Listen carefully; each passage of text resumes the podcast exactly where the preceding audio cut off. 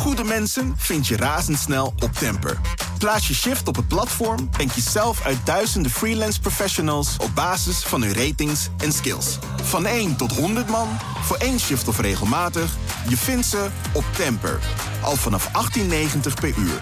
Temper, shift your workforce. Economenpanel. Christine Lagarde van ECB zegt dat een renteverhoging er niet in zit volgend jaar... en de klimaatconferentie van de VN in Glasgow is begonnen. China stelt zich alvast niet zo meewerkend op. Dat en meer bespreek ik in het Economenpanel. En daar zit Hans Stegeman, Chief Investment Strategist bij Triodos... en Edin Mujadjic, hoofdeconoom van OHV Vermogensbeheer... en schrijver van een bestseller Keerpunt 71. Goedemiddag.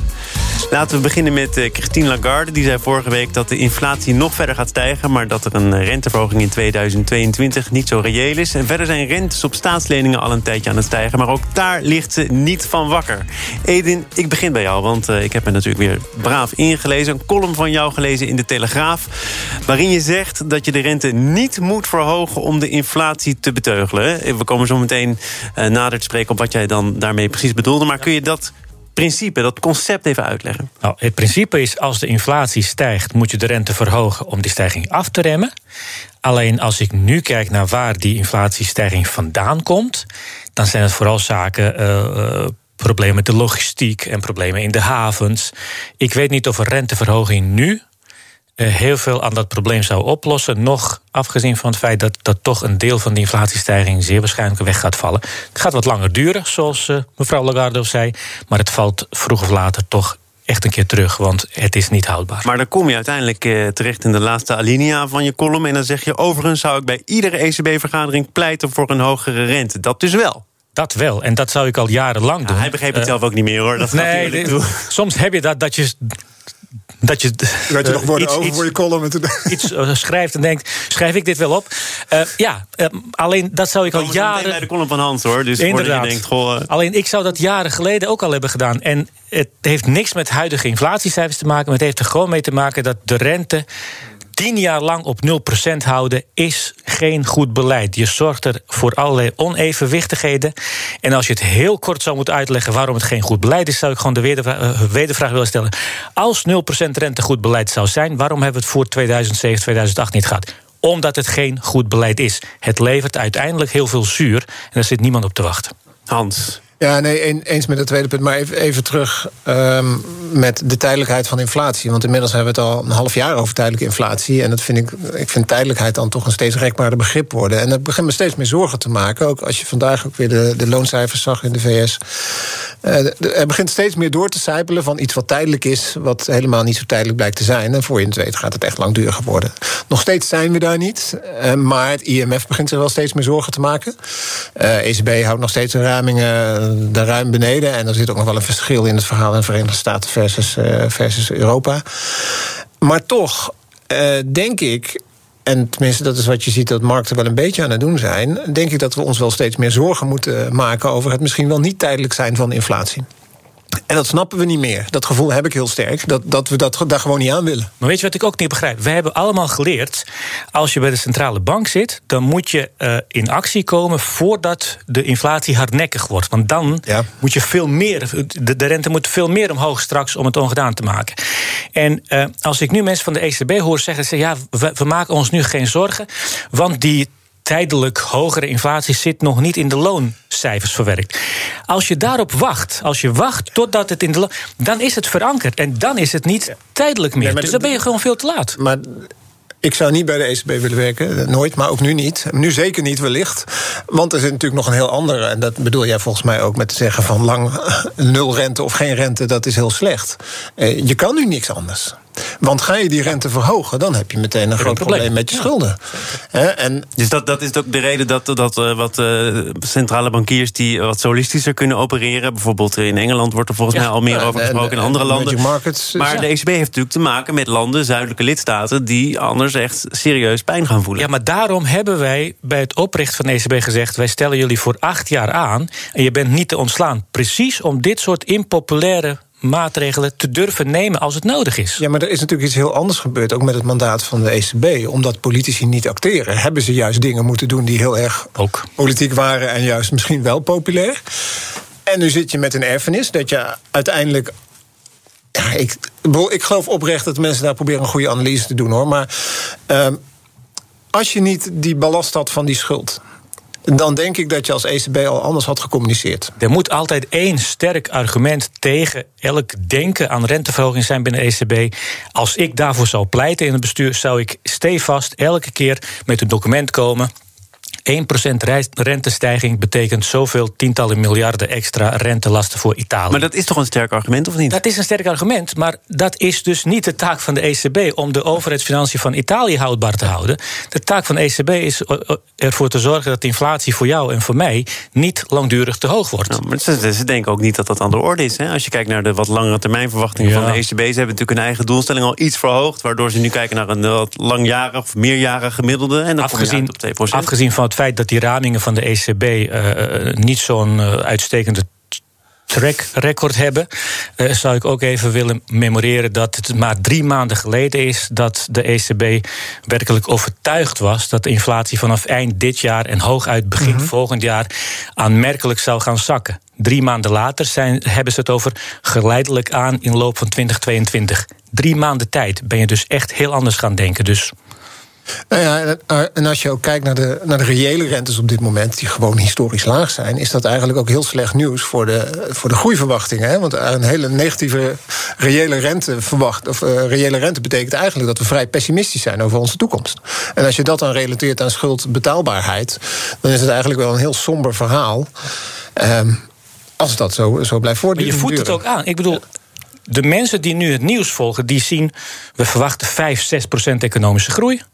Uh, ehm, ECB eh, e mikt op 2 procent inflatie, die is nu ruim 4 procent. En diezelfde bank zegt, nee, we houden de rente op 0 procent. Dan ga je als leek denken, zou er niet iets aan de hand zijn? En dan ga je dat, dat, dat gevoel van pessimisme... voed je toch een beetje met je beleid ook aan. Uh, dit is juist het moment om te zeggen: Nou, jongens, het gaat nu goed. We gaan niet de rente van 0 naar 1 en 2% eh, brengen heel snel. Maar we maken wel een begin ermee, want de omgeving is er naar. Daar zou niks mis mee zijn. Maar de omgeving, tenminste, je had het net al aan... volgens Lagarde wordt die voor een belangrijk deel bepaald... door eh, de loonprijsspiraal. En zolang de lonen niet fors oplopen... is er wat betreft eh, Lagarde niet zo heel veel aan Dat is dus weer op zijn kop. Want als je wacht dat de inflatie in die lonen gaat zitten... dan is hij verankerd. Dan is hij niet meer tijdelijk. Dan ben je te laat. En je zou bijna kunnen denken dat het een soort van modern monetary theory is... wat de ECB gaat proberen. Want daar zeg je ook de enige rem op hoeveel geld je kan uitgeven is eh, de inflatie. Alleen het probleem met inflatie is dat die pas als hij er is een beetje laat. En we hebben altijd geleerd, bij inflatie geldt echt... voorkomen is veel beter en goedkoper dan genezen. En modus operandi lijkt nu toch heel sterk te zijn... Uh, genezen doen we later wel, maar eerst zorgen dat de inflatie te hoog wordt. Want jij kwam hier net binnen, telefoon in de hand... met uh, de vraag, hebben jullie al gezien wat er op de obligatiemarkt... op dit moment gebeurt? Nou dat Wat gebeurt er op dit moment? Dat, dat is precies dit verhaal. Hè, dat, je, dat je ziet daar de, de, de, de spread, dus het verschil tussen uh, de Italiaanse obligatierente en de, en de Duitse, dat die aan het oplopen is. Uh, na, na donderdag eigenlijk, na de ECB-meeting. Uh, en dat er de markten steeds meer gaan inprijzen. Dat de rente wel, wel degelijk volgend jaar omhoog gaat. Ondanks wat. En dan zie je eigenlijk het omgekeerde van wat we de afgelopen tien jaar hebben gezien. Dat, dat de, de, centrale banken toch de markt dicteren. In ieder geval de grote. Is nu wordt dat echt getest door de markt. En zeggen van ja, jongens, jullie kunnen dat wel zeggen. Nou, maar we geloven het eigenlijk niet meer helemaal. rustig slapen, zei ze. Dat maakt me, maakt mij Het lijkt me altijd goed om rustig te gaan slapen. Ja, toch? Ja. Zij wel, maar ik vraag me af of heel veel mensen die in de Eurolanden wonen dat ook doen. Nog even één uh, detail misschien, maar er is wel iets gezegd over uh, het opkoopprogramma. Dat gaat stoppen in maart. Dat is nu dan officieel bevestigd. Um, is dat nog opvallend te noemen? Nou, ik denk of moet jij het nog maar zien hoe nou, nou definitief nou, nee, nee, dat dan gaat stoppen? Ik denk dat dat dit een voorbeeld is dat je ziet dat, dat binnen dat bestuur van de ECB gegeven die groeiverwachtingen, gegeven de hoge inflatie, gegeven de verwachting dat het allemaal veel langer gaat duren voordat de inflatie naar een beetje acceptabel niveau zakt, dat de geluiden in de richting van jongens, we moeten wel iets doen, uh, steeds luider worden. Uh, en dan kom je dus in een situatie dat je misschien wel gaat pareren met nee, die rente gaat niet omhoog, maar je moet ondertussen wel iets gaan doen. En corona-opkoopprogramma is ingesteld gedurende de coronapandemie. Het wordt wel met de dag lastiger om vol te houden dat de coronapandemie nog steeds gaande is. Dus Nou. dat zit ermee stoppen. Nou, Edin, misschien dat je alleen het economiekatern leest... maar de coronapandemie die, eh, laat toch nog altijd zijn sporen na. Nee, en sterker nog, er worden misschien wel nieuwe sporen gemaakt. Ik heb het over hoe de ECB daarnaar kijkt. De invloed daarvan op de economie. En die is aanmerkelijk minder dan bij de eerste golf en de tweede en de derde golf. Eh, dus dat je nu eh, aankondigt dat je met dat noodopkoopprogramma gaat stoppen. ehm, het was heel vreemd geweest als dat niet aangekondigd was, denk ik. Over iets doen gesproken, we gaan naar Glasgow. BNR Nieuwsradio. Zaken doen. Thomas van Zeil.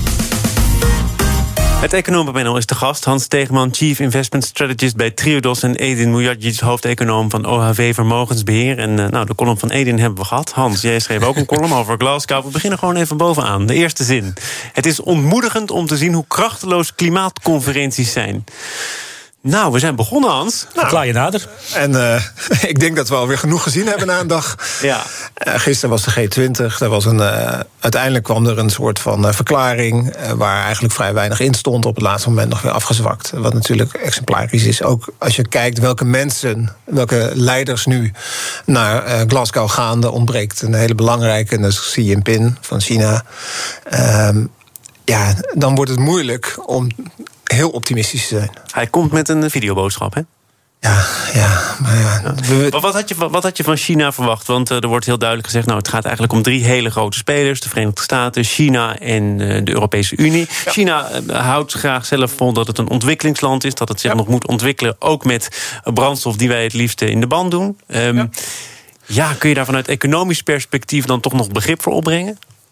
Nou, het verhaal van China is, we zeggen we blijven 2030, uh, dan pieken we in onze emissies en gebruik van kolen. En daarna in 2060 denken we dat we ongeveer misschien wel net zero zijn.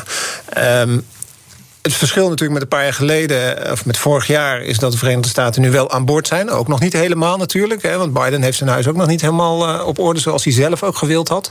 Maar wel een verschil. En, en Europa probeert op kop te gaan, maar wij zijn ook nog niet klaar. Ook in Nederland nog niet.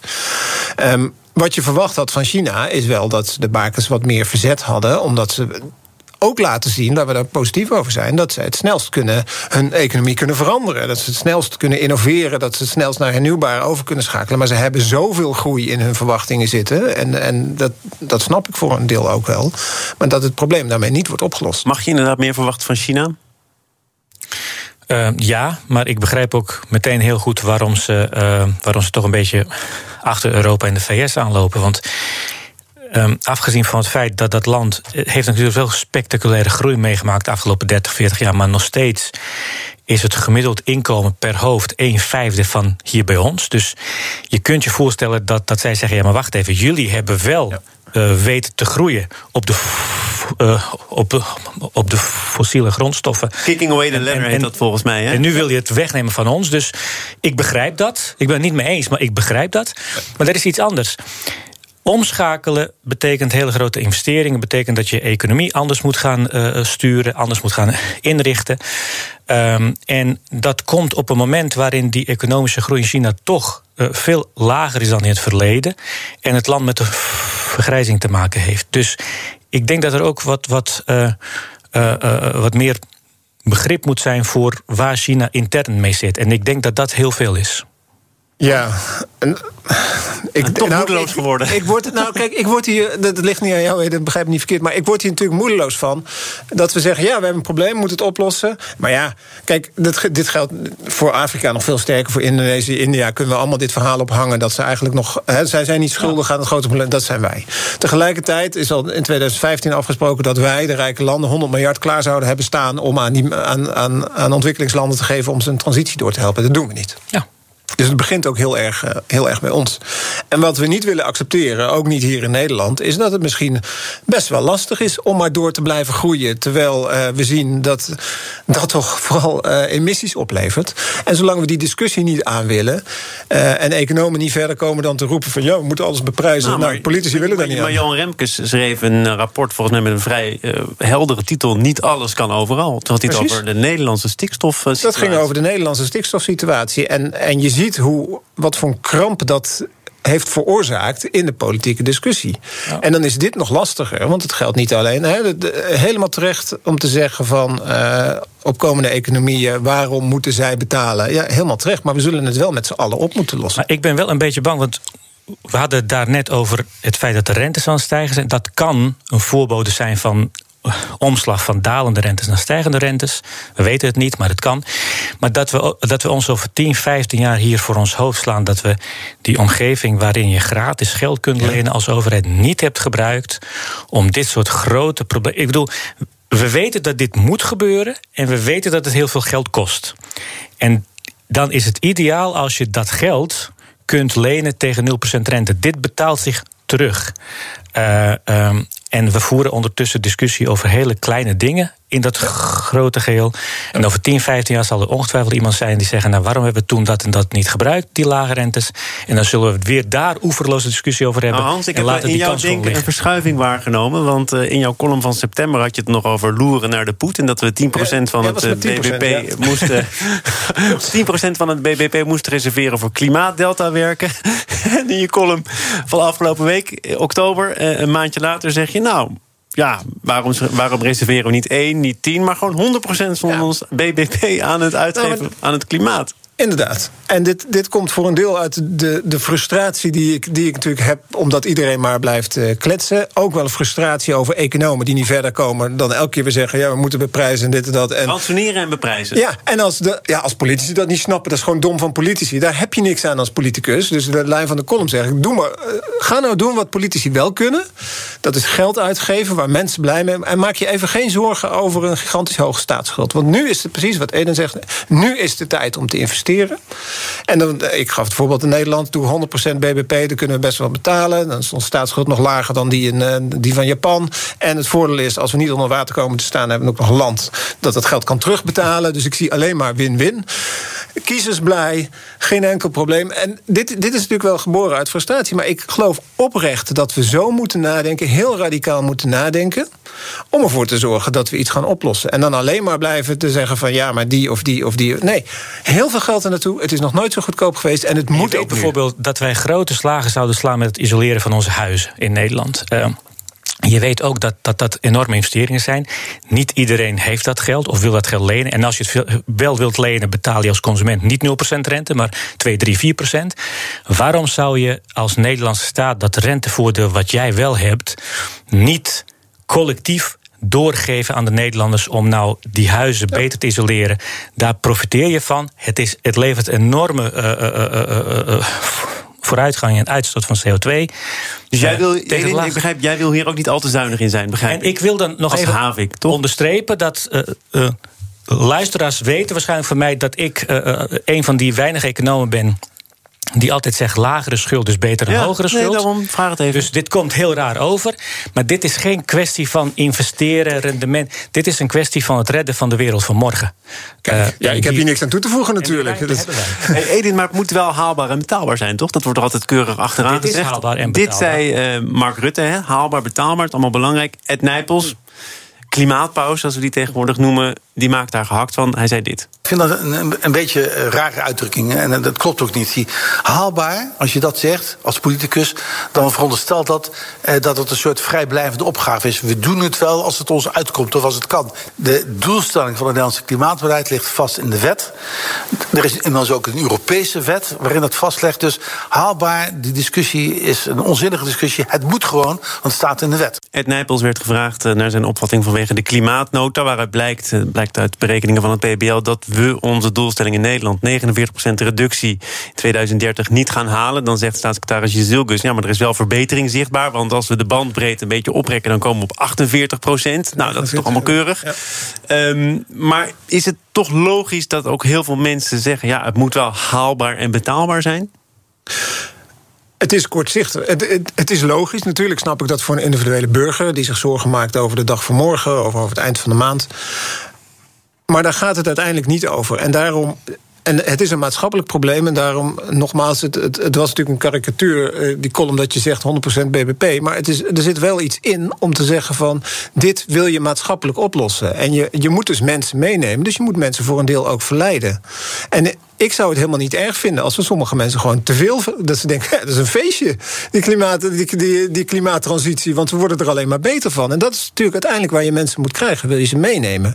En dan is het haalbaar en betaalbaar. Het is alleen haalbaar als je mensen meeneemt. En betaalbaar, dat zien we dan wel.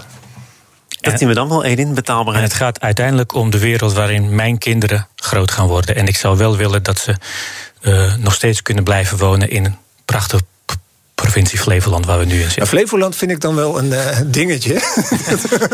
de tijd is op, dames Hele andere discussie weer. Edin Mujagic, hoofdeconoom van OHV Vermogensbeheer... en Hans Tegeman, Chief Investment Strategist bij Triodos. Dank voor jullie bijdrage aan het economenpanel. Zometeen gaan we door op de duurzame weg. Want uh, waarom zijn uh, duurzame producten in de supermarkt duur... en kiezen klanten er niet voor? Daar deed de autoriteit Consument en Markt onderzoek naar. Bestuursvoorzitter Martijn Snoep is hier zo.